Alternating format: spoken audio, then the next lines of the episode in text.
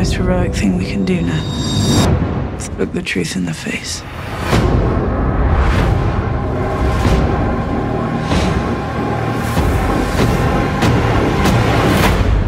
The Night King is coming.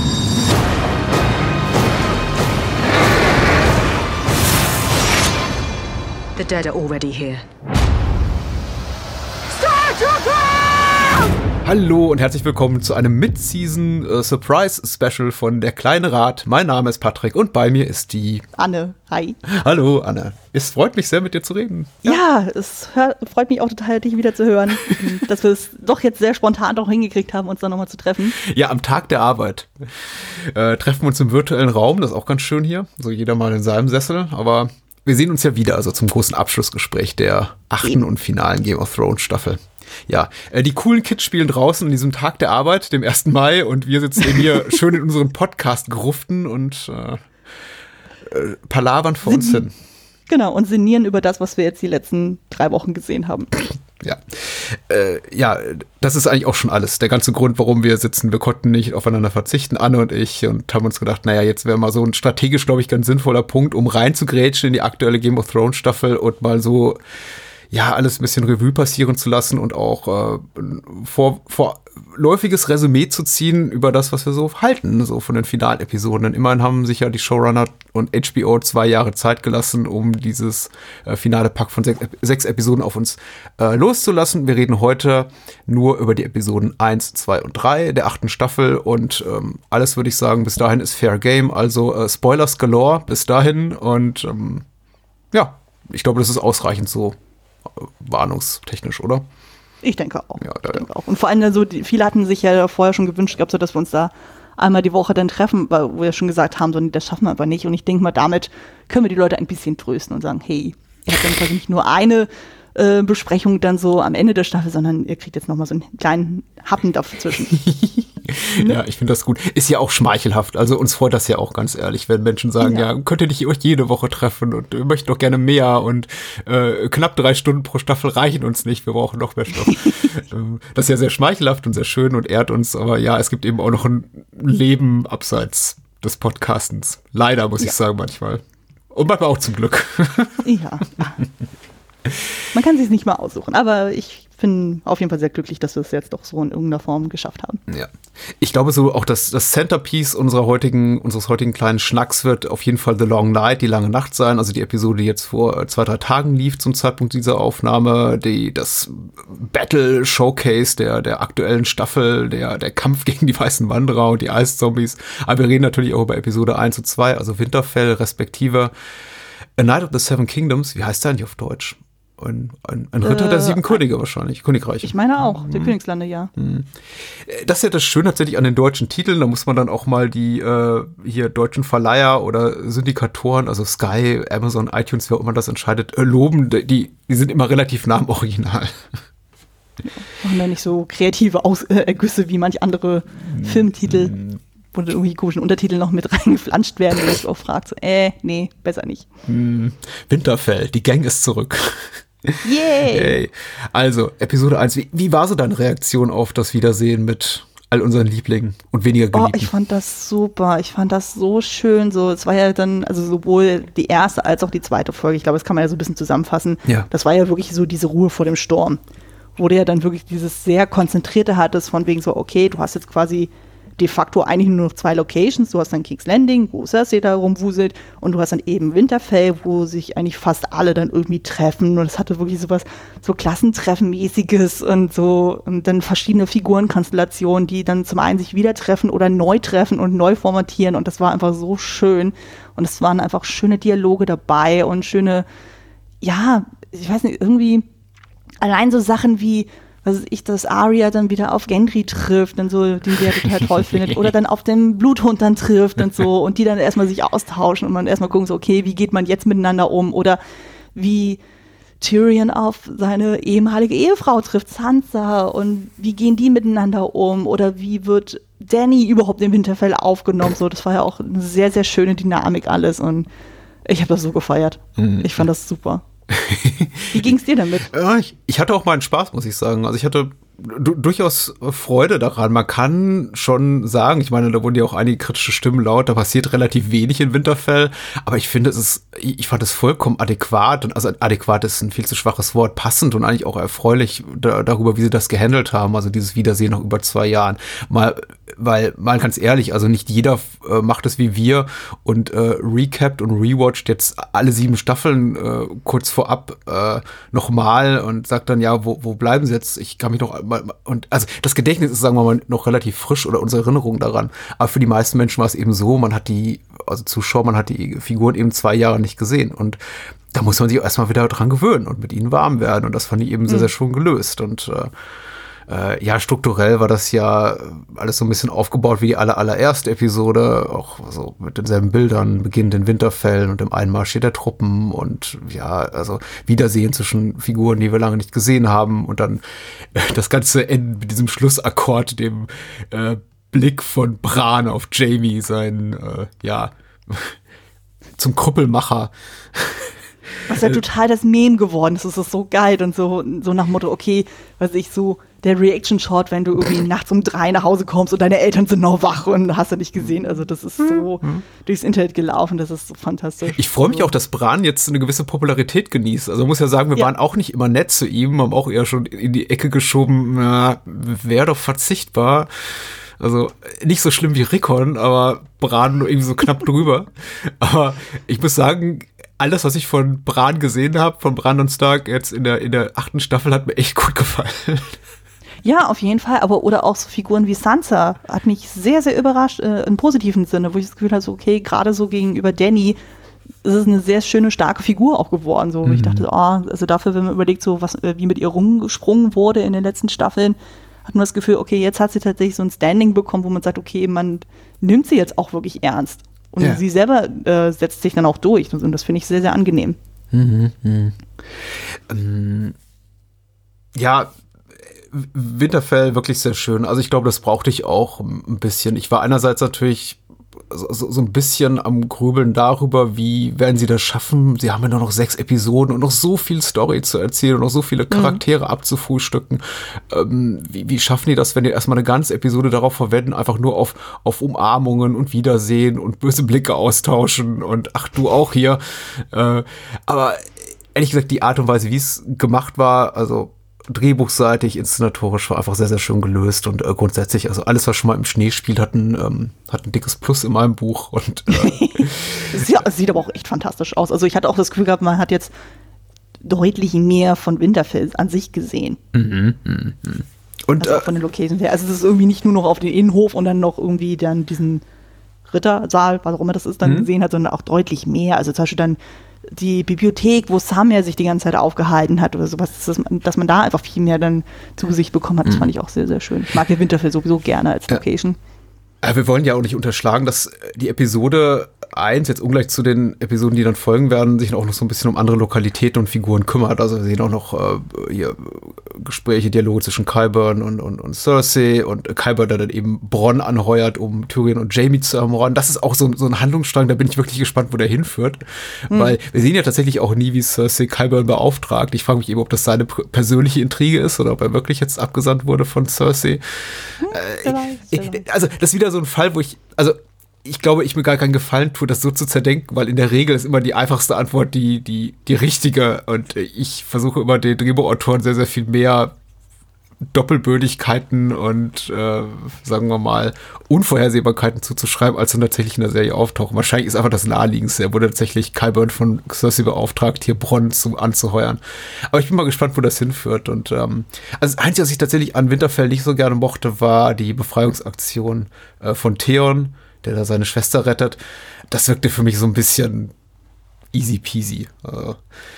Ja, das war wirklich sehr, ja, so. Wobei ich das, was ich äh, wiederum an der Aktion sehr lustig fand, war ja dann eben, dass das überhaupt möglich war, war ja eben die Tatsache, dass ja dann Euron seine Leute allen die Zunge abgeschnitten hat, so mhm. und dadurch konnten die ja gar nicht großartig dann um Hilfe rufen oder sonst irgendwas machen. Und dadurch ging das Ganze relativ äh, still ab. So. Und eben war ja diese ganze Aktion komplett ohne Dialoge verläuft. Also selbst dann in dem Moment, wo Yara und Theon aufeinandertreffen. Das Einzige, was sie dann macht, ist erstmal ihnen eine Kopfnuss geben und so. Aber irgendwie so diese nonverbale Geschichte hat trotzdem für mich funktioniert. Also ich war auch etwas überrascht, dann so von so, huch, okay, weil ich glaube, du hattest ja noch irgendwie gemeint, wegen, ja, das wird ja irgendwie, sie wird ja noch gefoltert und hast du nicht gesehen so und dann auf einmal so, ach ja, pff. die haben, glaube ich, ganz kurz mal einen Plausch dann miteinander gehabt so, und das war es dann auch schon. Und in der Zeit ist er dann irgendwie mit äh, Cersei da äh, am ja, in intimen Sphären dann unterwegs sind, aber. Ja, es wird, es wird schon angedeutet, ich glaube auch von Euron selber, dass er wirklich abgrundtief Böses mit ihr vorhat, also mit Yara beziehungsweise Asha. Hm. Ähm, so von wegen, du bist jetzt irgendwie hier mein, mein, mein neues Spielzeug und äh, also man mag sich da jetzt in Erinnerung an, an Figuren wie Ramsey und Joffrey gar nicht ausmalen, was da passieren wird. Aber wenn wir sie dann hm. wiedersehen, ja, sieht, sieht okay aus. Also ich glaube, sie hat sich ja. ganz gut gehalten. Und ja, Euron darf seinen Spaß haben mit Cersei. Ja, auf jeden mhm. Fall. Was ich sehr lustig fand, war ja dann wiederum bei Cersei. Ähm, die Goldene Kompanie kommt ja jetzt dann mhm. aus so, und dann haben wir ja dann diesen Strickland, dann so, der dann irgendwie erzählt, von wegen, ja, das und das haben wir jetzt mitgebracht, dann so. Und wo es dann irgendwie hieß, von wegen so, ja, was ist denn mit den Elefanten? Nee, es gibt keine Elefanten so. Und ich fand das so lustig, weil wir ja noch irgendwie überlegt haben, von wegen so, oh Gott, machen sie jetzt einen auf Härte Ringe und bringen jetzt auch noch Elefanten dann rein. Und da ich das jetzt wirklich konsequent sage, es gibt keine Elefanten und sie dann darauf rumpocht, so von mir so, ich wollte ja aber diese Elefanten. Ich fand das so gut, so, weil ich dachte so, okay, das ist so richtig schön in die Fresse rein, so von wegen so, ja, also wir versuchen uns zwar mit Herr der Ringe zu messen, aber auf dieses Gadget verzichten wir komplett. Vielleicht haben die auch kein Budget mehr, ich weiß es nicht. Vielleicht ist das alles für Geist draufgegangen oder für die Drachen. Ja, ach, ach der Geist, ja. Geist taucht ja ah. wieder auf, das ist auch schön. Hm, ja, hm, wenn auch nur sehr hm, minimal. Äh, ja, ich glaube, der größte Konfliktherd war ja tatsächlich in der Episode, in Episode 1 dann die Offenbarung von Daenerys äh, Samuel gegenüber, dass er eben für den Tod seiner Verwandten verantwortlich ist, dass sie für den Tod seiner, seines Vaters und seines Bruders verantwortlich ist. Oh, das war so eine herzerreißende Szene. Mir tat er so leid und so. Ja, erzähl. Also, ähm, genau, es geht ja irgendwie darum so, weil ähm, erst ist so, er, so, geht es ja noch relativ nett zueinander, so, weil sie will sich ja bei ihm ja bedanken, weil er wiederum Mormont ja gerettet hat von der Schuppenkrankheit und dann so von wegen, ja, wie kann ich dir denn danken, so, und von wegen so, ja, hm, ähm, ich habe ein paar Bücher geklaut, so, so ein bisschen da. So Entschädigung wäre ganz nett. So. Und ja, ähm, dann erwähnt er irgendwie seine Familie und du siehst dann halt komplett so bei ihr die Gesichtszüge, die sich verdüstern, so von wegen, so, ähm, du redest doch jetzt nicht von Randall Tarly. Und er dann so, äh, doch, und so, und dann so, ja, ähm, er wollte nicht das Knie beugen. Und dann schluckt er erstmal so und dann wegen, ah ja, okay, mein Bruder ist ja auch noch da. Und dann so, äh, der war dabei. Also es, es hat ein bisschen was so von. das hat ein bisschen was, ich weiß nicht mehr, wer das getwittert hat, aber irgendjemand meinte so, das ist ein bisschen vergleichbar wie in Robin Hood Helden in Strumpfhosen, so diese Szenerie, wo Robin nach Hause kommt und dann Blinzler ihm dann so erzählt von wegen so, ja, äh, was weiß ich, äh, ja, er ja. dann so, was ist denn mit dem und dem, was ist das? Und dann so, ja, alles tot oder oder so, was ist mit meinem Goldfisch? Er wurde von der Katze gefressen. Was ist mit meiner Katze? Er stickt am Goldfisch. Es hat mich ehrlich gesagt auch nicht. Es hat mich sicher, dass ich finde find die den Vergleich, den du daran ziehst, schön. Also die filmische Referenz. Aber ich habe nicht daran gedacht, aber mich hat Ich habe auch erst Nachhinein gelesen, aber ich fand das so Ja, ich habe mich an ähnliche Spoof-Szenen erinnert, weil es war schon so ein bisschen, es hatte auch was Amüsantes oder sowas Tragikomisches. Äh, und es ist ja auch so ein bisschen, also ich fand die Szene schwer greifbar. Ich war, ich weiß, was sie damit wollten. Das konnte ich schon nachvollziehen. Dann wiederum habe ich mich daran erinnert, an eben Samuels Aufeinandertreffen mit seiner Familie, ich glaube in Staffel 6. Und das lief mhm. ja dermaßen wie der Karren vor die Wand. Ja. Ähm, auch sein Bruder, bevor sie ihn dann halt neu besetzt haben und viel, viel sympathischer gemacht haben, Dickon, war ja eben auch ein riesiger Dick zu ihm, zu Samuel in, in, in Staffel 6. Und ich dachte, ja, also wenn das die letzte Erinnerung ist von Samuel an seine Familie, dann weiß ich nicht so richtig, warum er jetzt Daenerys so böse ist. Also andererseits muss man natürlich sagen, auch Hassliebe, mit, ja, ich wollte gerade sagen, auch mit Familienmitgliedern, die man nicht mag, denen wünscht man eben selten den Tod. Und ähm, Daenerys ja. ist eben auch nicht gerade das, das Empathiewunder.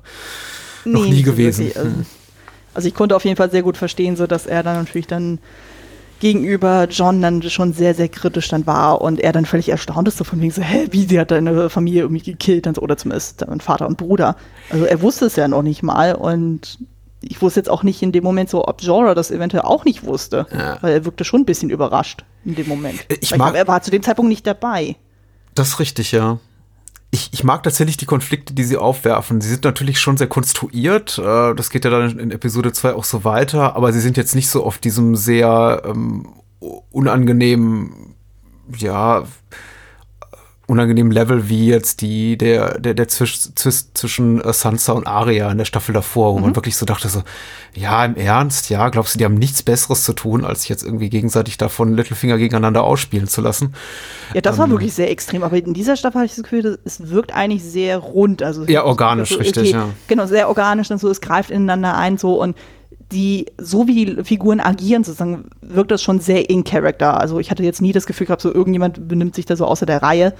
Und ich meine, gerade jetzt ist es ja auch so, dass ja Danny um einiges unsympathischer wirkte als vorher. Ja, Wo man schon das Gefühl hat, so, äh, okay, so will man sie wirklich auf dem Thron haben? So, also ich wäre mir da jetzt nicht mehr so sicher. Finde ich also, gut, ja. Ich finde auch, das ist so eine schöne, also eine der wenigen überraschenden Entwicklungen wirklich der Staffel, dass, dass offenbar die, die Showrunner sich denken, ja, weißt du, alle sind sich so sicher, dass sie Daenerys als Herrscherin der sieben Königslande haben wollen. Jetzt lass uns sie mal so ein bisschen in die, in die Negativecke schieben. Also, und ich Ja. muss sagen, Oder zumindest ambivalenter darstellen. So von, Ja. ja. so, so die Erlöserin oder Sprengerin der Ketten ist sie jetzt auch nicht so wirklich, weil es heißt ja eigentlich immer die ganze Zeit so, ja, ich, wir wollen das Rad zerstören, so, aber im Grunde genommen ist sie genauso machthungrig wie alle anderen zuvor. Also Mhm. von daher unterscheidet sie sich da nicht mehr so großartig von anderen Herrschern zuvor. Hat man das Gefühl. und Episode 2, ein Ritter der sieben Königslande, was, Oh ähm, verlassen wir da überhaupt Winter, Winterfell überhaupt mal? Nee, wir sind komplett äh, nur in Winterfell, also wir sehen Cersei gar nicht äh, und King's Landing, also es ist wirklich konzentriert sich in wirklich nur da auf Winterfell und wie die sich eben auf den bevorstehenden Krieg vorbereiten, wo dann ziemlich klar wird, weil es kommen ja dann auch eben Tormund und Co. dann auch dann an, also die Ja. Nachtwache ist ja dann da und wo dann ziemlich klar wird, okay, die sind auf dem Vormarsch, also wir haben wirklich nur noch diesen einen Tag so und in der Nacht werden sie ja ähm, in Winterfell ankommen. Und wo ja dann quasi alle dann sich so dann überlegen, okay, wie wollen sie jetzt die letzten Stunden verbringen? Und da entstehen ja auch sehr, sehr schöne Figurenkonstellationen. Also allein diese Trinkrunde vor dem Kamin, fantastisch, so schön.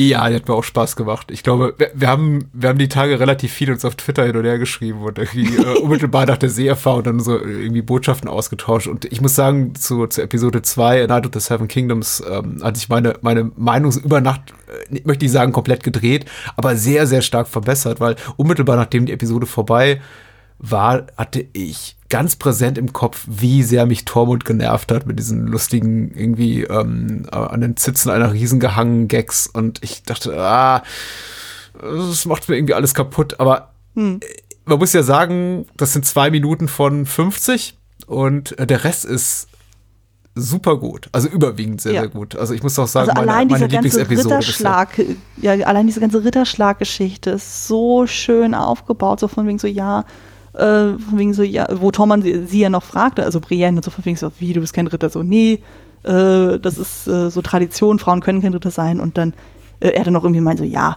also wenn ich König wäre, ich würde dich zehnmal zum Ritter machen, so. Und dann Jamie dann auch sagt, so, Moment mal, Moment mal, es bedarf gar kein König, so. Und dann auf einmal wird klar, okay, er kann sie zum Ritter schlagen. Und dann, wie sie sich so freut und so, die ja sonst eigentlich ein sehr kontrollierter Mensch ist. Und dann in dem Moment merkst du wirklich so, ist wirklich so ein Herzenswunsch in Erfüllung gegangen und das ist so. Ja, Gwendoline Christie ist auch äh, super und äh, Nikolai Costa-Waldau ähm, ganz spitze. Und äh, da ehrlich gesagt habe ich mich auch über Tormund gefreut, weil er eben der Erste ist, der dann ausspringt und so begeistert Ja. ist, eben auch so gerührt ist, aber er das eben nicht auch zum Ausdruck bringt mit äh, Pipi in den Augen, sondern dann eben ausspringt und ja!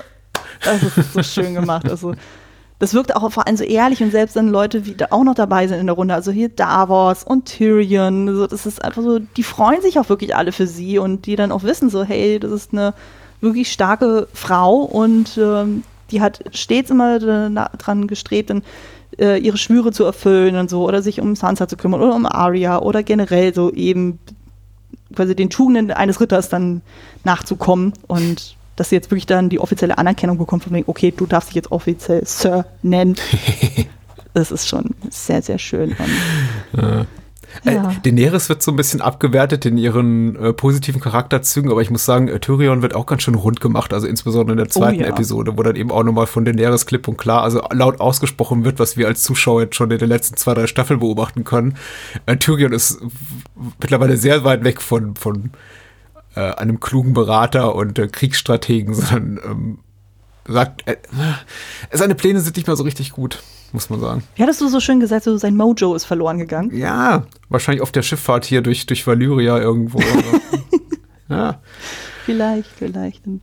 Nee, aber, aber ich fand es auch schön, dann eben zum Beispiel die beiden Brüder auch wieder zusammen zu sehen. So, Mhm. und wie die ja doch wieder so auf einer Ebene sind, weil das war ja dann in der siebten Staffel, wo die das erste Mal wieder aufeinandertreffen nach dem Mord an Tivin, war es ja nicht so klar, so dass die sich wieder ähm, da verstehen werden. So, aber diesmal hat man das Gefühl, okay, die sind doch jetzt wieder auf einer Ebene, weil ja Jamie ja auch erkannt hat, so okay, so dieses ganze Ränkespiel, was seine Schwester da irgendwie macht, so das äh, ist jetzt eigentlich völlig irrelevant. So, es geht jetzt erstmal darum, da gegen die Untoten zu überstehen.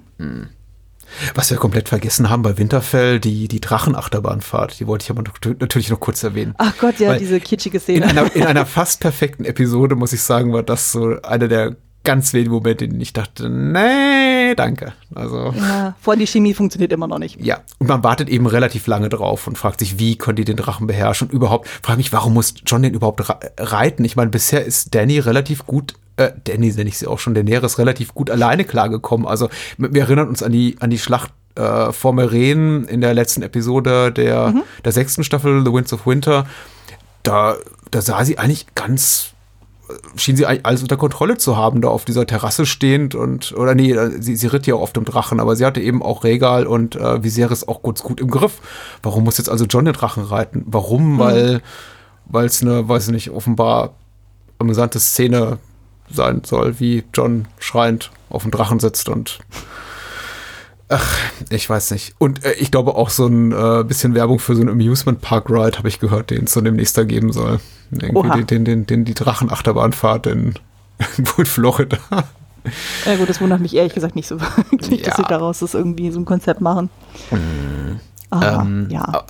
Aber zurück zu Episode 2, äh, sehr viel Schönes, ja, finde ich auch. Ähm, äh, und äh, Arya und Gendry finden zusammen.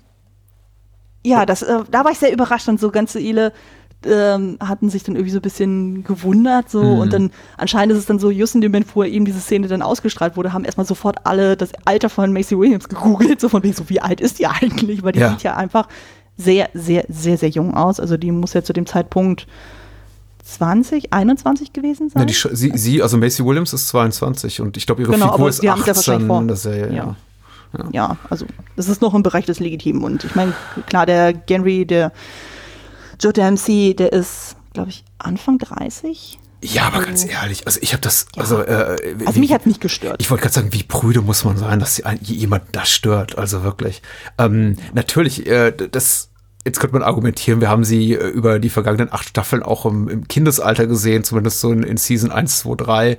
Mhm. Aber äh, hey, Überraschung, Kinder werden erwachsen und ähm, Ja. versucht mal, also an die Menschen da draußen, die vielleicht auch selber schon Kinder haben, euren, euren 18 oder 20-jährigen Töchtern und Söhnen abzusprechen, äh, ja, Sex zu haben. Das wird ganz schön schwierig.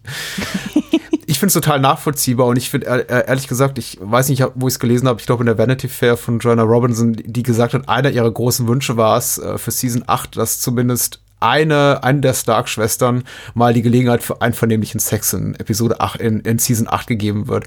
Und ich habe ehrlich gesagt richtig darüber gefreut, weil ich dachte, ja, das ist mal ein richtig guter Punkt. Es kann nicht sein, dass äh, äh, Theon und John und Tyrion und alle anderen möglichen Männchencharaktere immer wirklich sehr nette Erfahrungen haben mit dem weiblichen Geschlecht. Aber sobald es dann irgendwie um die jungen Frauen geht, ist das nur so, ja, und du wirst vergewaltigt und du wirst vergewaltigt. Und, ähm, und selbst Jamie darf Cersei vergewaltigen. Und ähm, also es gibt, sagen wir mal, da sind die, da sind die, ähm, da sind die Güter sehr, relativ ungerecht verteilt. Und ich habe mich für Arya gefreut, dass sie dann eben die Möglichkeit hat zu sagen, hier, Gendry, komm mal mit. Hier ist so gemütlich in der Gruft. Ja. Ja, vor allem so, sie hatte auch wirklich die komplette Kontrolle gehabt. So, das Ja. war ja auch sehr schön. So, von wegen so, okay, fupp, so leg dich mal hin, so, wir machen das mal. Und dann, ja, also das war schon. Und er wirkte auch etwas irritiert in dem Moment so. Und vor allem so auch dieses Fragespiel davor, so von wegen so, hey, so wie ist das denn eigentlich so? Hattest du schon mal Erfahrung mit Frauen und so? Und er dann so, ah, äh, äh, ich habe das nie gezählt. Und sie hat natürlich äh, durch ihre Ausbildung so das Spiel der Lügen ja auch kennengelernt. So, und von daher ist es für sie ein leichtes, ihn zu durchschauen. So von wegen so, äh, du hast sehr wohl die gezählt. Und er dann so, ja gut, ich habe drei gehabt. Und das ist so schön. Und, ah, ich mag Henry auch total gerne. Und und vor allem auch so davor war ja auch diese Szenerie so schön, so wo äh, Arya dann auch nur so rumgelaufen ist und dann trifft sie ja auch nochmal auf den Bluthund und wo die ja zusammen auf dieser Mauer dann sitzen Richtig. und wo er, auch, er sich auch erst beschwert so von wegen so, vorher hast du mir immer ein Ohr abgekaut so und jetzt schweigst du dich aus und so und dann so, ja, wir haben uns alle verändert so und sie dann auch so fragt, so, warum bist du überhaupt hier? Sozusagen, hast du jemals mal für irgendwas anderes gekämpft, außer für, äh, für dich und so? Und wo er dann auch sagt, so, ja, ich habe für dich gekämpft. Wo ich auch dachte, oh, ist das schön. Und, äh, das zahlt sich ja auch jetzt in der dritten Folge dann auch aus und so. Ich denke so, ja, sehr schön. Also zumindest die beiden haben irgendwie so Momente. Was ich ein bisschen schade fand, war ja dann, dass es keinen Moment zwischen dem Bluthund und Sansa gab. Weil die hatten ja auch ähm, eigentlich so in den ersten zwei Staffeln durchaus so einen Connection. Dass es da irgendwie noch keinen wirklichen Berührungspunkt gab. So, ich weiß nicht, warum die das nicht gemacht haben, aber Kommt vielleicht irgendwas werden sie sich dabei gedacht haben. Ja, ich, ähm, darüber wird auch gleich vielleicht noch ein bisschen, wenn wir über die dritte Episode gesprochen haben, zu spekulieren sein. Wohin, wohin führt das Ganze jetzt? Ich glaube, da gibt es noch Potenzial, äh, gerade in Bezug auf den, auf den Bluthund, ähm, dass da noch einiges passiert. Ich weiß nicht, ob das so. Äh, Na, mal gucken, in welche Richtung es geht. Also, wie gesagt, die ersten zwei Episoden relativ stark. Also, ich muss gerade bei der ersten Episode ein paar Abstriche machen. Einiges wirkte mir dann doch so ein bisschen äh, zu viel nach, nach Wiedersehensromantik. Und wie gesagt, der Drachen, ähm, die Drachenachterbahnfahrt fand ich dann auch eher doof. Aber die zweite Episode macht fast alles richtig. Und ähm, macht einen auch noch mal, also fest, bereitet einen auch emotio- emotional noch mal so richtig vor auf die große Schlacht, in dem Sinn, dass man wirklich aus Episode 2 rausgeht und denkt, zumindest bei neun von zehn Figuren, ach, um die wäre es richtig schade. Ähm, es gibt so ein paar, glaube ich, da, also als zum Beispiel Ed dann in Winterfell eintrifft, das war schon so ein Moment, in dem ich dachte, ja, okay, Ed, äh, ich mag dich ganz gerne, aber wirklich, du wirst, du, du bleibst nicht lange auf dieser Welt. Ähm, Nee, also es war schon sehr auffällig in der Szenerie, wo die ja dann zu dritt dann irgendwie da auf der Mauer stehen. Also sprich er, John und Sam. Und er ist derjenige, der dann sagt so, okay, ähm, derjenige, der von uns dann übrig bleibt, so, der verbrennt die anderen. Denke ich mir so, okay, das, du bist schon der Erste. Ja, der man da- muss auch sagen, bei, bei so Figuren wie Beric oder Ed, und das sind eben auch schon so Figuren, die wurden schon vor Staffeln auserzählt. Also Ed im Grunde in Ja. dem Moment, in dem John ihm das Kommando über die Nachtwache gibt, Beric in dem Moment, weil eigentlich, indem er dann so schon in, nach der Staffel 3 dann auch verschwindet. Das ist, da ist eben nicht mehr viel Ja, vor allem nachdem ja. Torres von Möhe dann auch in der siebten Staffel der Hops gegangen ist, wo eigentlich Ja. ziemlich klar ist, okay, er kann nicht mehr zurückgeholt werden. Aber eine coole Augenklappe. Ja, ja, das stimmt. Hatte auch einen coolen Abgang, fand ich. Also, aber dazu kommen wir ja gleich noch. Ja, ja, ja, ja, ja. Äh, letzte Episode noch von, äh, letzte Szene noch in Episode 2 fand ich, fand ich ganz stark und wird ja dann je unterbrochen durch die Ankunft der, der weißen Wanderer, also die Aussprache zwischen ähm, Daenerys und John über seine, seine Abstammung. Da bin ich Ja. mal gespannt, wohin das noch so führt. Also das bietet ja, Ja. auf jeden Fall Stoff für Konflikte. Definitiv. Also ich kann mir nicht vorstellen, nach dieser Aus oder nach dieser Ankündigung von wegen, ach übrigens, wir sind miteinander verwandt, dass sie da noch großartig zärtliche Gefühle ihm gegenüber hat. Das glaube ich einfach nicht, weil so wie sie auf ihn reagiert hat, so von wegen so, hey, woher weißt du das? Und er dann noch sagt so, ja, von äh, Bran und von Sam. Und der eine hat das dann jeweils vom anderen bestätigt und so. Und sie dann noch darauf reagiert, so von wegen so, mhm, also quasi von deinem besten Freund und von deinem Bruder. Findest du das nicht auch ein bisschen merkwürdig? Also die ver äh, vermutet da auch schon irgendwie so eine Art Komplott gegen sie. Und wo sie auch sagt, so, okay, damit bist du quasi der letzte männliche Erbe auf den Thron und so. Und du siehst dann schon sofort die Alarmglocken in ihr dann schellen so und ja, ist dann die Frage so, ob sie dann sagt, so, hm, wobei es gibt ja auch irgendwie jetzt so Internettheorien, so, es wurde ja dann in der letzten, also quasi in dieser zweiten Folge wurde ja dann dieses Lied dann mit eingeführt, dieses Jennys Song, Ja. was Patrick dann gesehen. Und da geht es ja irgendwie ja dann um Duncan und der damals auf seinen Thronanspruch verzichtet hat zugunsten der Liebe, was nicht so viel gebracht hat, aber zumindest äh, wird das so impliziert, so, wo man sich auch fragt, so, hm, wird das jetzt John auch in irgendeiner Form dann machen, so, aber daran glaube ich jetzt irgendwie noch nicht so wirklich. Also, Äh, John war ja nie scharf auf Macht oder auf irgendwie eine Nee, das Herrschaftsposition. definitiv. Aber ich glaube einfach nicht, dass sie am Ende überlebt. Das ist immer noch meine Theorie. Das kann sein. Ich bin auch äh, gespannt, wie sie Ich bin die ja immer noch auf dem Bittersweet-Trip. Also ich Okay. glaube immer noch so, das kann kein reines Happy End geben. Das glaube ich einfach nicht. Da muss noch irgendwas dazwischen kommen, wo man sagt, so, äh, so ganz so lupenrein wird das das Ende nicht. Es wäre ungewöhnlich für diese Serie. Also zumindest, wenn sie weiterhin so der, der in den ersten drei, vier Staffeln etablierten dramaturgischen Marschrichtung folgt. Also es wäre sehr, es wäre sehr merkwürdig, wenn diese, Epi wenn diese Serie mit einem Happy Ending dann auch abschließen würde. Aber Ja. ja, wer Ja. weiß. Mhm. Und jetzt, ähm, äh, eigentlich, was heißt jetzt? Hm, ich möchte sie gar nicht größer machen, als sie ist. Es ist äh, definitiv nicht meine liebste Episode bisher der, der achten Staffel. Ich habe sie gesehen und ich, hab, äh, ich, ich fand sie unglaublich unterhaltsam habe sie quasi schon anderthalb Mal gesehen, weil äh, einige Bilder eben auch im Gedächtnis bleiben und ich sie auch noch mal äh, erleben wollte. Aber The Long Night ist auf jeden Fall die Episode, über die im Vorfeld am meisten gesprochen wurde. Mhm. In, in, Interviews mit den, den, den Produzenten, mit Regisseuren, mit Cast und Crew, die alle gesagt haben, oh, wir haben uns da wochenlang die, die, die Beine in den, in den äh, Beine im Bauch gestanden oder so ähnlich. Also okay, das bleibt alles drin. Das ist eben so eine quasi Live-Episode, wenn wir irgendwie um 14 Uhr aufnehmen und das Ganze um 16 Uhr im Feed landet. die Beine in den Bauch gestanden, sehr schön, hm, ob das auch stimmt. Äh, und äh, hier nachts gekämpft und gefroren und gehungert und es war die, die, die ja, Hölle auf Ich glaube, 55 Tage ja. gedreht, allein nur für diese, für diese Folge, also schon recht lange, mhm. wo ich mir denke, so, wow, das ist aber schon echt heftig. Und das ist angeblich von, dem, von der Spielzeit noch länger als eben diese große Schlacht in Herr der Ringe 3 mhm. im Vergleich dann so. Also da hat man sich so ein bisschen gemessen, so wo ich dachte, so, mh, ja, okay. Ja, ich glaube, das wurde auch immer so als ja, stilistischer Referenzpunkt äh, herangezogen. Also Helm, Helms Klamm, die, die Schlacht in, in die zwei mhm. Türme, ist, war so auch für äh, Regisseur Miguel Sapochnik äh, der Maßstab dafür, wie es dann eben auch qualitativ am Ende sein sollte. Ähm, der ja auch Hard Home und Battle of the Bastards auch. Richtig, also der, auf jeden Fall der, der, der Spektakelregisseur, den sie immer gerne wieder heranziehen für diese sehr spektakulären Episoden. Der jetzt auch noch mal Regie führt, glaube ich, bei der fünften Episode. Da bin ich auch mal gespannt. Hatte ich auch drauf. gesehen, ja. Mhm. Mhm. Ja, und dann geht's los. Was lose Gedanken, schieß mal los. Ähm, ja, also bei mir ist es jetzt wirklich noch sehr frisch, weil zu dem jetzigen Zeitpunkt ist es jetzt gerade mal zwei Stunden her, dass ich gesehen habe. Und ich fand sie ja durchaus gut, aber ich bin mir jetzt aufgrund des Ausgangs nicht so richtig sicher, ob ich das gut finde. Mhm.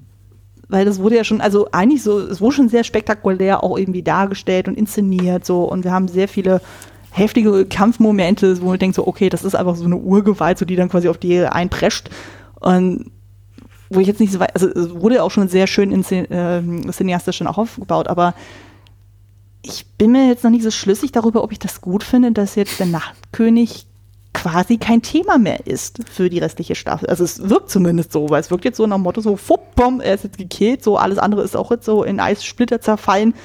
Ähm, ja, die, äh, die, die übernatürliche Bedrohung ist jetzt quasi von dann, wir können uns jetzt auf King's Landing dann stürzen. Wo ich mir denke, irgendwie fehlt mir da was. Also weil es wirkt jetzt ein bisschen so wie so ein Archetyp von Bösewicht, so von wegen, okay, wir marschieren jetzt einfach ein oder so quasi wie so bei so einem Videospiel, ähm, wie so ein ja, so, so, so, so Midterm-Endgegner, mhm. wo man denkt so, okay, das ist eigentlich der Endgegner. Und dann heißt es so, haha, nein, das ist er eben nicht. Mhm. Und dann denkst du, ja, also irgendwie ist. Also ich habe mich auf jeden Fall super unterhalten gefühlt. Es gab auch sehr emotionale Momente, wo ich auch so, so ein, zwei Tränchen äh, verflossen habe. Ich sag nur Mormont. Aber ähm, irgendwie ja, ich kann das noch nicht so für mich so in Worte fassen. Ich weiß nicht, wie es bei dir war. Ähm, ich hatte jetzt ein bisschen mehr Zeit, die zu verdauern, weil ich sie schon gestern Abend gesehen habe. Was heißt schon? Ich glaube, für äh, die, die verhält, also im Ungleich zu den meisten Menschen da draußen sehen wir eben die Episoden relativ spät. Aber ähm, die meisten konnten wahrscheinlich schon zwei, drei Tage jetzt damit leben. Aber ich hatte zumindest jetzt die Möglichkeit, noch einmal drüber zu schlafen und je weiter ich einfach entrückt bin, einfach zeitlich von der Episode, desto weniger gefällt sie mir. Auch einfach auf einer inhaltlich-dramaturgischen Ebene. Ich finde sie inszenatorisch mhm. immer noch sehr, sehr stark. Deswegen konnte ich jetzt auch gerade nicht widerstehen und habe jetzt einfach mal diesen Freitag auch genutzt, um tagsüber äh, einfach Serien zu gucken, was als Familienvater nicht immer ganz leicht ist. Also zumindest für Erwachsene, aber habe ja gerade mal sturmfreie Bude. Äh, es, es, war sehr heiß. Also ich finde es inszenatorisch wirklich toll. Ähm, Gerade die mhm. ersten 15 Minuten sind für mich der, der, der beste Episodenbeginn seit ähm, The Winds of Winter, der, der Episode, der von uns so heißgeliebten Episode der, der sechsten Staffel, die letzte. Und auch äh, der Score von Ramin Javadi ist wieder spitze, die oh, Effekte oh, sind toll. Ähm, es gibt, ich würde sagen, fast ausschließlich vorhersehbare, aber nichtsdestotrotz ganz effektive Tode auch. Also, wie gesagt, also ich, ich mag Ed, ich mag Barrick, ich mag ähm, Liana Mormont natürlich. Ich meine, wer mag nicht ein 13-jähriges Badass-Mädchen, was da seine Truppen rumbefehlt, die ist schon cool. Aber das sind jetzt eben so eher so die Figuren aus der zweiten, dritten Reihe, von denen man denkt mhm. so, ja, okay, das trifft einen jetzt nicht so. Theon ist, war, war super vorhersehbar, als, ja. als toter. Jorah ist im Grunde eigentlich auch auserzählt, wobei natürlich ich Ian Glenn vermissen werde. Er ist schon ein sehr charismatischer alter Hauding. Und ja, ja Melisandre, ich muss sagen, die einzige, die mich wirklich überrascht hat, war Melisandre, weil die hatte ich überhaupt nicht auf dem Schirm. Also ich hatte sie auf dem Schirm in dem Moment, in dem ich die Opening Credits äh, sah und da stand Caris von Houten und ich dachte, ach, Im Ernst? Wo kommt die denn jetzt plötzlich her? Hm. Und die Episode ja, das liefert. Ich total überlesen gehabt, weil ich habe mich die ganze Zeit immer darauf konzentriert, weil äh, das Intro ist ja mittlerweile so, dass man ja ziemlich genau sehen kann, okay, hm. wie weit geht dann diese Eisfront und vor allem diesmal hast du auch wirklich gesehen, dann so rund um Winterfeld, dass dann auf einmal dann diese ganzen. Diese blauen Kacheln da, ne? Ja, zum einen die blauen Kacheln und dann vor allem so diese ganzen, oh, wie nennt man das denn, so diese. Barrikaden, oder? Die, genau, Barrika äh, Barrikaden, die auf einmal so nach und nach so aufpoppen, wo ich dachte, ah, okay, schön, das haben sie auch motiv äh, dann noch mit eingebaut, das war sehr schön. Also habe ich mehr darauf dann geachtet, also eher so quasi diese ganzen Variationen zu den äh, Intros davor und hatte diesmal gar nicht so die Namen auf dem Schirm. Das habe ich ja die Folgen davor eigentlich immer gemacht, aber diesmal hatte ich es irgendwie nicht dran gedacht. Und, und also ich finde die ersten 15 Minuten richtig stark. Der Score ist stark, die Effekte sind toll. Mich stört auch ja. nicht, dass Melisandre auf, aus dem Nichts auftaucht. Dieses ganze Deus Ex Machina Phänomen ist ja leider was, was sich durch die ganze Serie zieht. Das haben wir doch, glaube ich, drei, vier Mal in dieser Episode, dass dann irgendwie in letzter Sekunde Menschen aus dem Nichts auftauchen und ins Bild springen und haha, ich rette dich. Aber immerhin ähm, war es direkt am Anfang und nicht irgendwie gegen Ende der Richtig, also, das ja. Das war zumindest mal sehr erfrischend und ich hatte in dem Moment dann auch überlegt gehabt, so, hm, die Waffen, die jetzt die Dothraki haben, so, warum haben die kein Drachenglas benutzt? Man hätte, doch eigentlich genommen, man hätte doch im Grunde genommen so dieselbe Waffenform nehmen können und daraus dann eben aus Drachenglas dann Waffen schmieden können, mhm. theoretisch. Ich glaube, die Dothraki sind sehr eigen. Also die, die stehen wahrscheinlich drauf auf ihre sichelförmigen Schwerter da. Ja.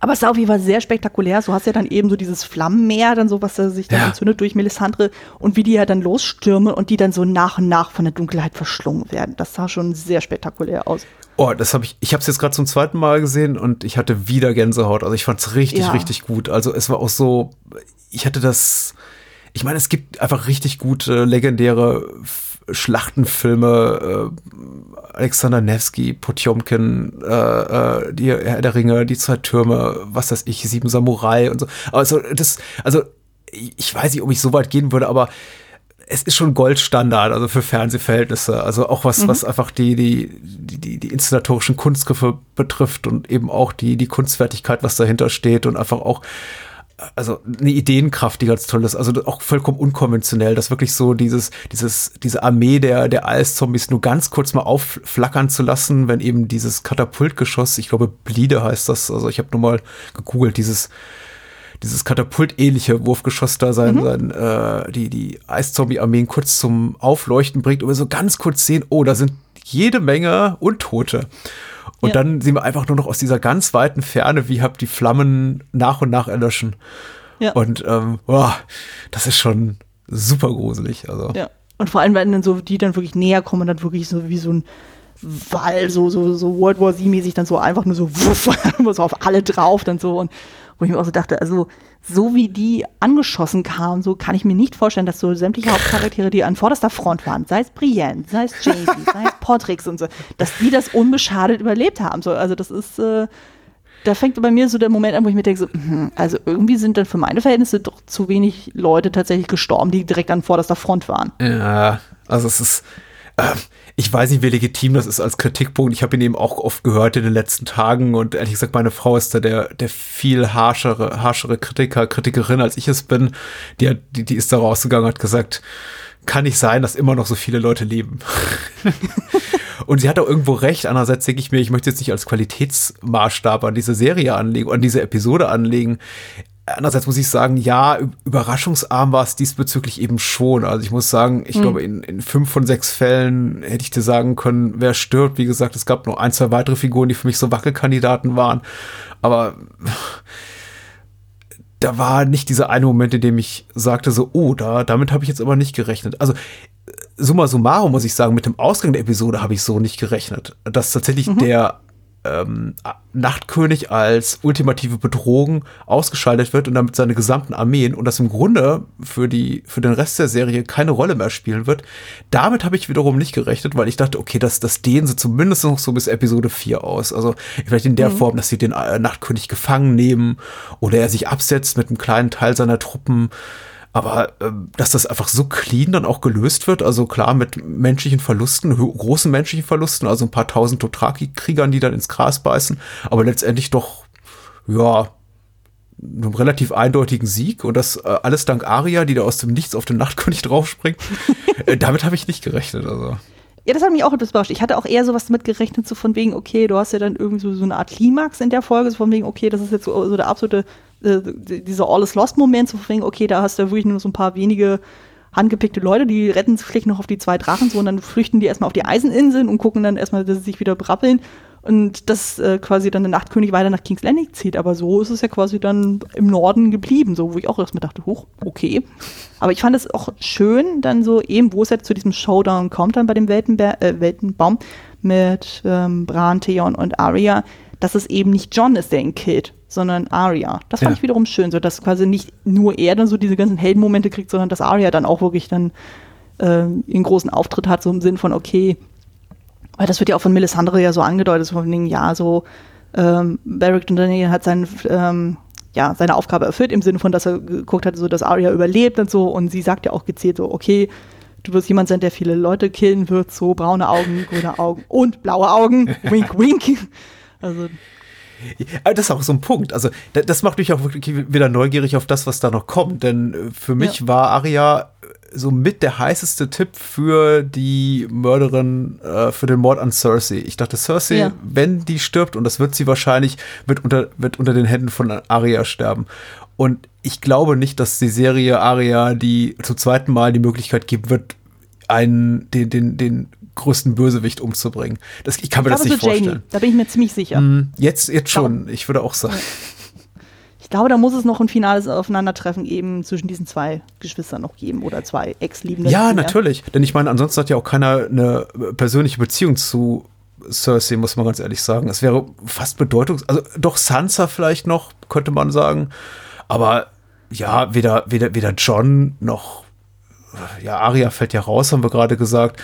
Noch irgendwie jemand aus der zweiten Reihe wie Brienne oder äh, der Bluthund haben, glaube ich, irgendwie diese persönliche Bindung zu Cersei, dass es irgendwie halt so dramaturgische Wucht hätte, wenn einer von denen sie umbringen würde. Also es muss, muss eigentlich Jamie sein. Zweite Wahl wäre für mich dann Sansa. Ja. Aber ansonsten, ja. Ähm, äh, spannend, wohin es führt, ja, auf jeden Fall. Ja. Wir müssen einfach mal gucken, was jetzt die nächsten drei Folgen dann ergeben, denn weil das konzentriert sich ja jetzt offenbar darauf, so dass jetzt irgendwie alle Richtungen äh, King's Landing dann landen. Die Dothraki sind ja jetzt komplett weg. Also da fehlt dann schon mal ein Großteil der Armee dann Ja, so ja. aus dem Norden. Ich weiß nicht, wie viele von den Unbefleckten noch irgendwie vorhanden sind. Äh, das wird ja auch ziemlich dezimiert worden sein. Es war mal 8000, ne? Ja. Ja, mal gucken, ob es dann vielleicht mit Glück noch 4000 sind. Ich finde ich finde erstaunlich, wie uneffektiv John und Daenerys sind so in der ganzen abschließenden äh, Schlacht. Also sie ist zumindest noch bis zum bitteren Ende auf dem Drachen, verliert sich immer zwischendurch im Nebel, äh, also im, im, im Schneesturm. Aber wenn ich es richtig beobachtet habe und wie gesagt, ich habe jetzt mir auch noch mal eine, eine äh, Zusammenfassung durchgelesen, auch die die Episode ein zweites Mal gesehen. Ja, zieht sich irgendwann einfach da raus und sagt, okay, ich mach da mal Pause. Also er hat diese, diese Bruchlandung mit ähm, Regal und ja, dann sehen wir einfach eigentlich von John erstmal so 20, 30 Minuten gar nichts, außer dass er auf der, auf der Mauer sitzt und so ein bisschen in die Ferne blickt. Von wegen, wo ist Daenerys? Ja, irgendwann ist, er, ist es doch so, dass dann irgendwie da dieser Kampf ist, dann äh, auf den Drachen dann so zwischen Richtig. äh, den und dann eben dem Nachkönig, wo sie ihn ja dann äh, runterkicken können. Und dann versucht er ja noch so auf dem Boden ihn anzugreifen, aber in dem Moment macht er eher so seinen, ähm, ja, so seinen Wiederbelebungsmove. ja. So von wegen so schön die Arme hoch, so von wegen so, fupp, steht mal alle auf. Sprich, er kommt dann auch nicht mehr voran. Und dann ist er irgendwann auch so von hier dem Eisdrachen dann auch so eingekesselt, dass er gar nicht mehr wegkommt. Ja. Also von daher kann ich es mir zumindest bei Ihnen auch so weit erklären, dass man sagen kann, okay, der kommt da jetzt nicht mehr so weit. Also ich glaube, wenn man so von äh, Deus oder ist der Plural Dei ex machinae äh, genervt ist oder von so von sogenannten Fake-Outs, also einfach so ähm, äh, Charaktertonen gemutmaßen, die keine sind. Äh, dein Beispiel nennt hier grauer Wurm, der in der ersten Reihe steht und äh, ja auf eine Armee Eiszombies trifft und dann eben aber trotzdem später nochmal gezeigt wird, wie er mit ein paar Kratzern im Gesicht dasteht und denkt, und man sich denkt, ach so, okay, ja, geht ja doch ganz gut. Also wer, wer sowas hasst, ich glaube, für den ist die lange Nacht keine gute Episode, weil das gibt es eben noch und nöcher und es gibt immer wieder Szenen, in denen einem eben die Kamera und der Schnitt suggerieren, oh, so und so ist gerade was ganz Böses passiert und dann sehen wir sie eben eine halbe Stunde später doch relativ lebendig dann an den Burgzinn oder sonst wo stehen. Also sehen eigentlich alle Figur, alle, alle Hauptfiguren früher oder später wieder kämpfenderweise an anderer Stelle wieder.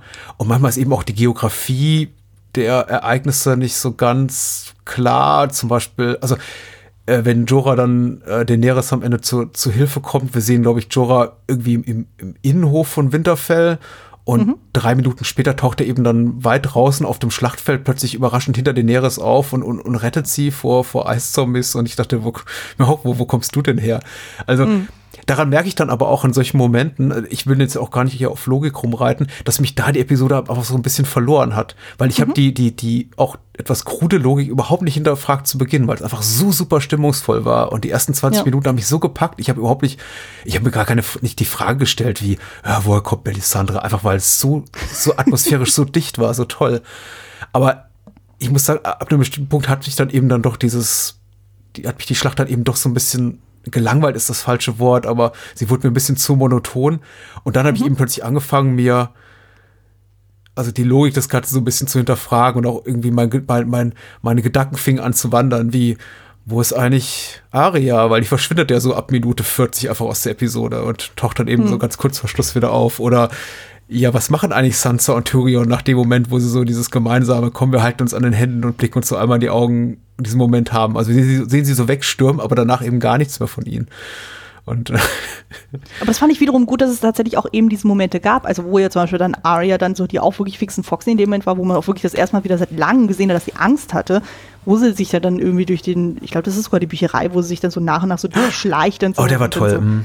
Das, war, war schön mhm. und so. Und weil es halt wirklich mal so kurze, ruhige Momente gab oder eben mit der Krypta, so wo dann Tyrion total gefrustet ist, dass er nichts machen kann, so und Sansa dann ihn zurechtweist von wegen so, okay, ähm, wir können wirklich nichts tun. Und äh, das Wichtigste ist halt so, dass wir uns dessen auch bewusst sind und wo die auch ihre schönen Momente auch zusammen hatten und was natürlich alle prophezeit haben, so von wegen so, weil ständig betont wurde in der zweiten Folge so, die Krypta ist der sicherste Ort. Das wurde, glaube ich, irgendwie sieben, acht Mal erwähnt so. Und es war so klar, so, dass das eben nicht der sicherste Ort ist und so. Und, aber was mich auch gewundert hat, war dann so, als ähm, Arya dann Sansa am Anfang ja eben runterschickt in die Krypta so und ihr dann halt so dieses Drangglas ähm, durch Ding gibt mhm. und sie dann sagt, sie, ja, ich weiß nicht, wie man damit umgeht, wo ich mir auch so dachte, Moment mal, hatte John nicht anfangs der siebten Staffel noch verordnet, sodass sowohl Frauen als auch Kinder und so äh, auch Schwertkampf üben sollten, um ja. sich zu verteidigen, wo ich mir ja. auch so denke, wäre das nicht sinnvoll gewesen für Sansa da mitzumachen? Ja. Um sich ein bisschen zu wehren, aber ja, ja. Hm. Äh, sie trifft immer die gute Entscheidung, geht eben in die Krypta. Was Sam da draußen auf dem Feld sollte, ist mir bis jetzt auch nicht ganz klar. Weil eigentlich tut er nichts außer im Schlamm zu liegen und sich retten zu lassen und dann ist noch irgendwann die Schlacht vorbei. Ja. ja. Ähm, er ist eben ein Bücherwurm und ich finde das auch total okay. Das macht eben auch seine Figur so sympathisch. Er ist auch so ein bisschen ähm, ein Platzhalter für den Zuschauer, für uns äh, vielleicht etwas äh, nerdige Menschen da draußen, die gerne Bücher lesen und äh, mhm. Fantasy-Serien gucken und so weiter. Und äh, ich will ihn gar nicht da kämpfen sehen. Ich fand, ich war fast so ein bisschen enttäuscht, dass Ed ihn dann retten muss und Ed als Belohnung dafür Messer oder Speer oder was auch immer in den Rücken bekommt. Wir sehen es ja nicht genau.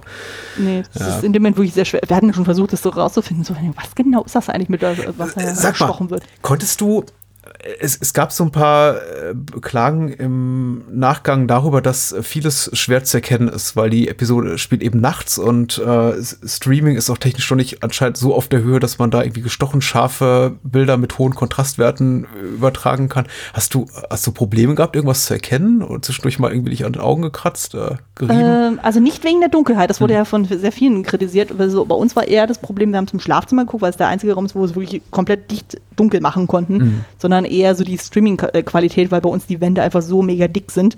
Und dadurch war natürlich das Bild immer wieder mal ein bisschen pixeliger und dementsprechend hatten äh, da eher Einbußen, aber jetzt nicht wegen der Dunkelheit. Also das war nicht das Problem so, aber es war halt nie wirklich mega gestochen scharfes Bild. Aber das war eher die Streaming-Qualität an sich. Also es lag jetzt nicht wirklich an der Dunkelheit und so. Ja. Das war ja das machte schon Sinn, dass man sagt, okay, das ist einfach nachts und so und das, die einzigen Lichtquellen, die wir haben, sind dann halt nur mal die, äh, die Feuerstände oder sowas dann Von daher, also das war jetzt für mich nicht so das Problem. Ja. Ich hatte aber auch jetzt nicht das Gefühl, dass ich irgendwas großartig verpasst hätte. Nee, hast du auch nicht, hast du auch nicht. Aber es gab dann eben Klagen, die ich nicht nachvollziehen kann, wie zum Beispiel, man sieht nicht, wer stirbt und wer nicht. Und ich dachte, ja, eigentlich die, also die Äh. nennenswerten Tode, also äh, Ed, Liana, Beric, Jorah, Theon, Melisandre, sieht man eigentlich alle sehr gut, muss ich behaupten. Ja.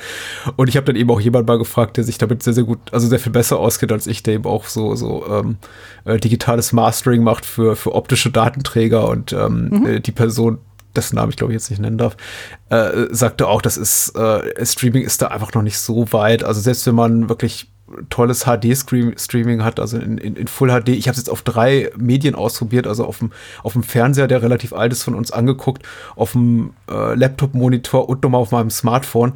Es ist gleichermaßen verwaschen. Also selbst wenn du dir das Ding in äh, Full HD anguckst, äh, das ist einfach die, also mit diesen wirklich sehr, sehr dunklen, mit diesen Schwarzwerten kommt einfach Streaming nicht so gut klar. Das ist dann wahrscheinlich eher sowas, so ein Vergnügen, das auf Blu-ray oder auf 4K, HD, irgendwas, pipapo, wie das heißt, dann zu gucken.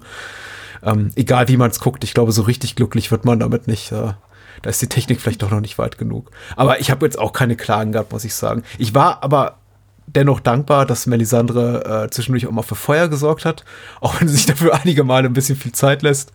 Äh, denn da konnte man immer ein bisschen mehr sehen. Ähm, brennende Na Schwerter gut, der Herr des Lichts, der wollte offenbar nicht so unbedingt sofort Ja. reagieren. So.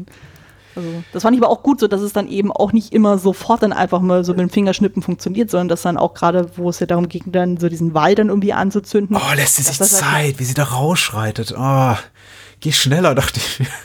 Ja gut, das fand ich auch ein bisschen merkwürdig, aber dann, wo sie wirklich davor steht und dann versucht dann irgendwie das Ding anzuzünden so und Mhm. das will und will und will einfach nicht funktionieren, das fand ich wiederum dann auch ganz gut, so dass es dann auch so einen gewissen Spannungsmoment dann auch ergeben hat. Also Mhm. von daher.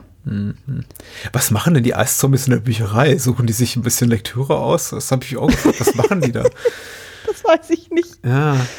Weil die waren alle kämpflerweise draußen, also ihre, ihre Schwestern und Brüder und irgendwie so ein halbes Dutzend Eiszombies liefen in der Bücherei rum und ähm, Ja, die wirken auch sehr gechillt. So. Das hat mich auch etwas irritiert. Mhm, Mhm. Also, hm, die müssen doch eigentlich so wirklich dann so wie so ein Ameisenschwarm dann einfach so reinpreschen und so und dann einfach alles äh, niederreißen, was Ja. irgendwie geht dann so. Aber wir brauchen ja den Spannungsmoment mit Aria, die dann vor sich hin schleichen kann. Also ich, ich muss sagen, alles in allem, also was so einfach die, die, die, das Handwerk dahinter betrifft, ist es auf jeden Fall ein total gelungener Kraftakt äh, seitens hier HBO und des Regisseurs und der Showrunner. Das ist, sieht, sieht super aus, es sieht besser aus als die meisten Kinofilme. ähm, inhaltlich, ja, mal sehen, wohin es führt. Ich bin gespannt. Ich weiß nicht, ob ich mich darüber freuen soll, weil es könnte ja sein, dass wir jetzt mehr Politik kriegen und ich liebe Politik in Game of Thrones. Das ist das, worum ich mich in die Serie verliebt habe. Neben, den, neben der Tatsache, dass mich die Figuren angesprochen haben, war immer das Politische. Und das hat mir eben auch gefehlt in den letzten Staffeln. Ich hoffe, es führt nicht einfach dahin, dass wir jetzt weitere äh, Geschwisterkonflikte kriegen und äh, noch mal eine Schlacht dann eben um King's Landing und ähm, ja, Drachenkämpfe. Ja, gerne mehr Gelaber, möchte ich sagen. Ich glaube, da- das ist keine populäre Meinung, weil ich glaube, die meisten Menschen sind einfach heiß auf diese, die, eben diese Schlacht, äh, Schlachtenepisoden. Und ich mag die ja zum Teil auch. Ich finde das Spoils of War oder, oder, oder Hard Home spitze. Aber so eine Episode pro Staffel reicht mir. Ja, also man muss es auch nicht ausreizen, finde ich. Also irgendwann wird man auch dessen müde. Also ich mag ja auch lieber eher so diese dialoglastigen Sachen dann, aber das war ja, glaube ich, in den letzten Folgen, die wir zusammen besprochen haben, auch eigentlich ziemlich deutlich, dass ich da mit so Action-Szenen immer so ein bisschen, ja, nicht unbedingt Probleme habe, aber zumindest jetzt nicht so begeisterungsfähig bin. Also da mochte ich jetzt eben gerade bei ähm, dem Auftakt der achten Staffel mit diesen Charaktermomenten, das mochte ich einfach viel lieber, weil dann einfach das viel mehr über die Figuren auch erzählt hat, weil hier war ja doch verhältnismäßig wenig Dialog im Laufe der 82 Minuten, die wir zu Gesicht bekommen Ja. haben. Und da war, also ich habe mich dann quasi immer so danach gesehen, so von, okay, redet doch mal miteinander und so. Das war dann schon sehr, sehr schön und ja, aber was ich zum Beispiel auch sehr, ähm, sehr gut fand, war ja, oder auch auf jeden Fall sehr schlüssig fand, war ja dann eben so, wo er dann auch, ähm, der Bluthund dann irgendwann völlig so ausgenockt ist, im Sinne von so, er kann jetzt einfach gar nichts machen, so, weil einfach das mit dem Feuer so extrem jetzt geworden ist, so dass er einfach bewegungsunfähig geworden ist. Das fand ich dann auch wirklich stringent, so dass man wirklich gesagt okay, das ist einfach immer noch seine Schwäche und dann erst in dem Moment, wo ähm, äh, Dondarrion dann irgendwie meinte von wegen, ja, weil es irgendwie darum geht, so von wegen so, ja, wir haben gar keine Chance, wir kämpfen gegen den Tod, so, und er dann noch sagt so, ja, sagt das ihr mal, so, und dir eben den Tod, der mehr als gut kennt und so, und da rafft er sich dann aus und rettet sie ja auch sogar, und das fand ich sehr, sehr schön. Ja. Noch abschließende Gedanken zu den bisherigen drei Episoden oder wollen wir noch kurz über unser Tippspiel reden, was ja für uns jetzt nicht so erfolgreich verläuft? Äh, wir können ja erstmal kurz nochmal über das Tippspiel reden und dann nochmal so, so ein finales Fazit dann so. Ja, sehr gerne. Und ähm, den ein oder anderen, die ein oder andere Holprigkeit jetzt hier in insbesondere meine Rhetorik an, Anne redet ja immer hier gestochen scharf und präzise, äh, ist uns hoffentlich verziehen, denn wir haben keine Zeit. ich jetzt ist genau andersrum. Die ich habe immer das Gefühl, ich stammel mir irgendwie wir haben, wir haben heute tatsächlich keine Zeit für einen finalen Schnitt, weil wir uns eben jetzt auch zum Ziel gesetzt haben, das aufzunehmen und dann auch möglichst schnell in den Feed zu stellen, damit ihr möglichst bald auch was davon habt. Also nicht erst nach, weiß ich nicht, Episode 5. Und wenn das ist schon ja, wieder total out ist. Ähm, ja, Zwischenstand, Tippspiel. Du bist besser als ich, nachdem du ein bisschen die Regeln variiert hast oder angepasst hast. Aber sag mal, was, was, was naja, geht? Was angepasst, aber zumindest wir hatten äh, dann geguckt gehabt, so wie, wie streng sind wir dann ab einem bestimmten Punkt. Also äh, im Grunde genommen können wir ja noch, äh, sind wir noch relativ frisch ja beim Tippspiel. Also dann so von wegen, wer wird auf dem Eis und Thron landen, können wir ja eh noch nicht sagen. Und ähm, ja, also es ging ja eigentlich in, die, äh, in den ersten drei Folgen darum, wer stirbt als erstes. Ja. Und zumindest wenn wir für uns beide dann sprechen, mein heißer Tipp sowas von daneben. ja. Äh, aber ich hatte das Gefühl, also die, die, in der ersten Episode, oder es ist die zweite Episode, in der wir diese Befreiungsaktion haben. Nein, es ist die erste Winterfell. Die erste. Äh, spielen ja zumindest noch Joron und Theon einigermaßen prominente Rollen. Und ich war mir relativ sicher, ich liege ganz gut. Ich war mir nicht sicher, ob ich tatsächlich das Glück habe, dass äh, Theon ist der derjenige ist, der als erster ins Gras beißt, was mein Tipp war, durch äh, das Bordwerkzeug Schwert, das mutmaßlich dann Joron führt gegen ihn. Aber da die beiden eben doch relativ stark gefeatured wurden, dachte ich, ja, doch, hier, Patrick, das, äh, du hast ein gutes, gutes Gespür gehabt. Nichts ahnt, dass uns die, die achte Staffel überhaupt keine nennenswerten Toten bescheren würde bis zu Episode 3. Außer den jungen Lord Karstark, der aber eben nicht wählbar war bei uns, weil er in den vorherigen Staffeln keine Rolle gespielt hat. Ich glaube, wir haben ihn auch nur ein einziges Mal tatsächlich gesehen ja, davor. Ja. Also Aber auch ein tolles Bild, muss man sagen. Also dieses auch ja. sehr gruselig. Oh ja, das mhm. war wirklich äh, creepy. Ja, nee, also von daher, und ich hatte ja dann damals ja noch ähm, auf Wahres getippt, der dann durch einen Untoten dann gekillt wird. Und zumindest was den Untoten betrifft, so liege ich aktuell ein bisschen näher dran. Jetzt ist nur die Frage, wie genau gehen wir jetzt davon aus? Weil wir haben ja jetzt gelernt, im Grunde genommen der erste prominente Tod, den wir sehen, ist Ed. Also ja. der, wie hieß, es nochmal, der schwermütige Ed, glaube ich, übersetzt dann. genau. Äh, den wir irgendwie gar nicht auf dem Schirm hatten, müssen wir gestehen.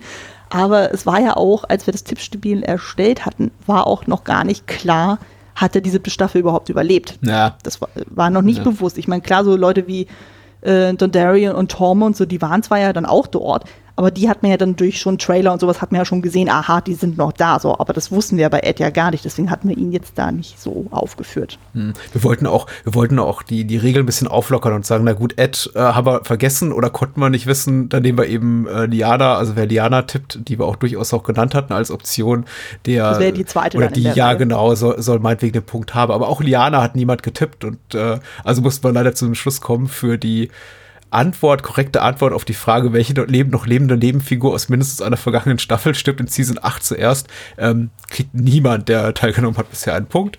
Und wir eben auch nicht. Aber Anne dafür für immerhin die richtige Mordwaffe, nämlich die Untoten oder Weißen Wanderer. Kannst du haben. Ja. Können alle anderen, die das getippt haben, eben auch haben, auch wenn sie dieser, dieser Antwort die den falschen Toten zugeordnet haben.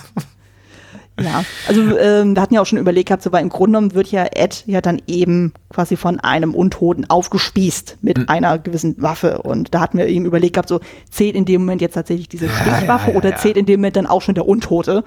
Und ja, Lass ich glaube, mal. wir sind jetzt, wir haben jetzt uns darauf geeinigt, dass quasi beides zählt. Alles gut. Es gibt noch so viel mehr Punkte zu holen ähm, bei den späteren Fragen. Also allein äh, drei Punkte für jeden korrekt getippten Überlebenden unter den Hauptfiguren. Also das ist noch einiges zu holen. Und wer bisher nichts abgegriffen hat, Punkte seitig dem oder der sei gesagt, da, da kommt noch einiges. Also ja, nicht also haben wir auf jeden Fall noch genug Gelegenheiten und so. Und also zumindest was so Untote betrifft, so, da haben es ja durchaus auch einige getippt und so. Also das waren ja schon mal locker, wenn ich das ja richtig überschlage, sind das ja schon knapp 30 Prozent gewesen. Ja, ja. Also von daher war ja nicht ganz so verkehrt. Nee, nee. Ist schon gut so. Ja. Ja, wie, sie, siehst du, siehst du mit einem positiv gestimmten Blick auf die äh, verbleibenden Episoden, denkst du dir, ja, das kann ja nichts werden, jetzt wo die Hauptbedrohung eliminiert ist, oder was denkst du? Ich hoffe ein bisschen auf eine Überraschung. Hm. Also ich bin schon sehr, sehr freudig auf die letzten drei Folgen. So, ich bin da sehr, sehr gespannt, was da noch kommen wird. So, aber ich hoffe halt nur, dass da noch irgendwas kommt, so womit wir nicht rechnen, was das Ganze noch mal ein bisschen eine höhere Ebene gibt, so weil jetzt einfach nur so die Aussicht von wegen, wir haben jetzt eine Schlacht dann eben in King's Landing, so wo der Norden auf den Süden dann trifft, so habe ich das Gefühl, da, da, fehlt irgendwie noch was. Also da muss noch irgend so ein Twist dann noch sein und ich hoffe, den kriegen wir noch in irgendeiner Form. Ja, ich hoffe auch. Ich hoffe auch. Also man muss ja sagen, wirklich den Showrunnern, den Autoren äh, David Benioff und, und D.B. Wise steht wirklich Tür und Tor offen. Es gibt keine Romanvorlagen mehr. Sie haben den Segen von George R. R. Martin quasi äh, zu machen, was sie, was sie wollen. Also Martin hat sie ja beraten zum Ende der Serie, damit sie zumindest so ein bisschen an seine Bücher anlehnt. Aber sie haben sehr große Freiheiten und sie haben eben auch keine Verträge mit dem laufenden Ensemble in dem Sinn, dass dann eben drei Spin-offs geplant sind, von wegen die große Cersei-Show oder, oder, oder Tyrions Gag-Parade oder irgendwie sowas in der Art. Nee, ich meine, es wird eine Prequel-Serie geben, ab 2020, mhm. eher 21 wahrscheinlich. Aber hier mit Game of Thrones können sie im Grunde machen, was sie wollen. Sie konnten die ganze Welt in die Luft jagen, wenn sie wollten. Also sollen sie nicht, müssen sie nicht, aber ich wünschte mir auch, sie, sie schaffen, bringen, schaffen da, bringen da nur mal eine Wendung rein, die uns wirklich überrascht und äh, uns auch ein bisschen einfach aus den Socken haut, so wie wie sie es zuletzt vielleicht noch in Staffel 4 geschafft haben mit dem Tod von Oberen Martell und davor eben mit der, mit der roten Hochzeit. Also einfach nur mal so ein Moment oder wie in, in Baylor, Netz, äh, Enthauptung. Aber so ein Moment, bei dem ich auch als Zuschauer hochspringe im, im, auf der Couch, von der Couch und, und schreie, was? Was soll das denn? Ja, irgendwie sowas hoffe ich mir auch dann so. Also wir sind ja mal gespannt. Also wir hatten ja dann auch ja dann so getippt, so von wegen so, ja, wer wird die Serie dann als Herrscher beenden oder nicht und so und wer wird letztendlich überleben. Das fand ich auch sehr schön, so eben, wenn man sich dann bei uns das Tippspiel mal anguckt. Also wir haben ja Einsicht darüber, so prozentual, wer wie getippt hat. Es gibt bei gewissen Figuren sehr, sehr, sehr klare Tendenzen. Mhm. Sowohl in die eine als auch in die andere Richtung. Und bei manchen ist es doch sehr uneins. Das fand ich auch sehr, sehr interessant. Also zum Beispiel, mal um ein Beispiel rauszupicken, Bran. Mhm. Das ist sehr, sehr 50-50. Dann mhm. so, ob er dann am Ende noch da bleiben wird oder nicht. Das fand ich auch sehr interessant. Wohingegen so andere Figuren sehr, sehr eindeutig dann, dann eher auf der lebenden Liste gelassen werden und andere dann eher auf der Totenliste. Ja, ja. Äh, kann man, glaube ich, kann man verraten. Ich glaube, nach Ansicht der unserer Tipper hat äh, Tyrion Lannister die größten Überlebenschancen und Cersei. Dicht gefolgt von Arya. Dicht gefolgt von Arya und Cersei mit Abstand die geringsten. Also Cersei landet bei unter 5%. Was schon ziemlich eindeutig ist. Also ja. da äh, mal gucken, vielleicht irren wir uns alle. Also auf jeden Fall kann man da rauslesen ein bisschen, was die Serie tun müsste, um uns wirklich zu überraschen. Nämlich, mhm. weiß ich nicht, Arya und Tyrion in, in eine tiefe Grube schubsen. Und dann ja. werden auf jeden Fall, glaube ich, einige überrascht. Definitiv. Oder auch so, wer dann am Ende auf dem Thron sitzen wird. So. Mhm. Also die doch ziemlich große Mehrheit ist tatsächlich äh, quasi unserer Ansicht, dass gar keiner auf dem Thron sitzen wird. Ne? Mal gucken. Wir, werden, sehen. Wir werden sehen. Ja. Also mein Mann zum Beispiel, der, der tippt darauf, dass Sansa dann am Ende herrschen wird. Mhm. Mal gucken, ob er recht hat. Mhm. Ja, was Gut, hat auch darauf getippt, dass, äh, dass Brienne als erstes stirbt. ja, was meine liebe Frau tippt, darf ich gar nicht sagen. Das ist Quatsch. Aber oh. ja. ähm, wer weiß, was noch passiert. Ja, wir lassen es überraschen. Mhm. Ja, aber ich bin sehr guter Hoffnung, was das Ganze betrifft und. Ich wollte doch sagen, ich liebe dich, Schatz. Das ging jetzt sicher nicht an, sondern an meine Frau. Ich glaube, sie weiß das äh, ja, ja. auch auf jeden Fall. Ich nenne sie auch nicht Schatz. Ich glaube, dafür muss ich mir gleich was anhören. Äh, oh. Aber ich danke dir, das hat äh, Spaß gemacht. Und, äh, ja, das war super. Ich bin so froh, dass wir die Zeit gefunden haben, das nochmal zu machen und dass wir quasi dann nicht die ganzen Wochen jetzt noch ausharren müssen, bis wir endlich mal darüber reden können, sodass wir jetzt noch schon mal sagen können, okay, ihr habt schon mal so einen Eindruck gewonnen, so wie sind unsere Gedanken dazu und ja. Bis dahin, ja, hört äh, Klassiker-Fable, hört Kostüm-Fable, möchte ich sagen. Äh, folgt ja. Anne bei unter Kostümfrau bei Twitter oder mir unter Bahnhofskilo bei Twitter und auch bei Facebook und ebenso heißt auch mein Podcast. Also viel Hörstoff, ähm, wer denn uns noch weiter hören möchte, nicht auf unsere Stimmen verzichten kann. Und ähm, ich danke euch fürs Zuhören. Und äh, ja. ja, tschüss Anne. tschüss Patrick, wir hören uns.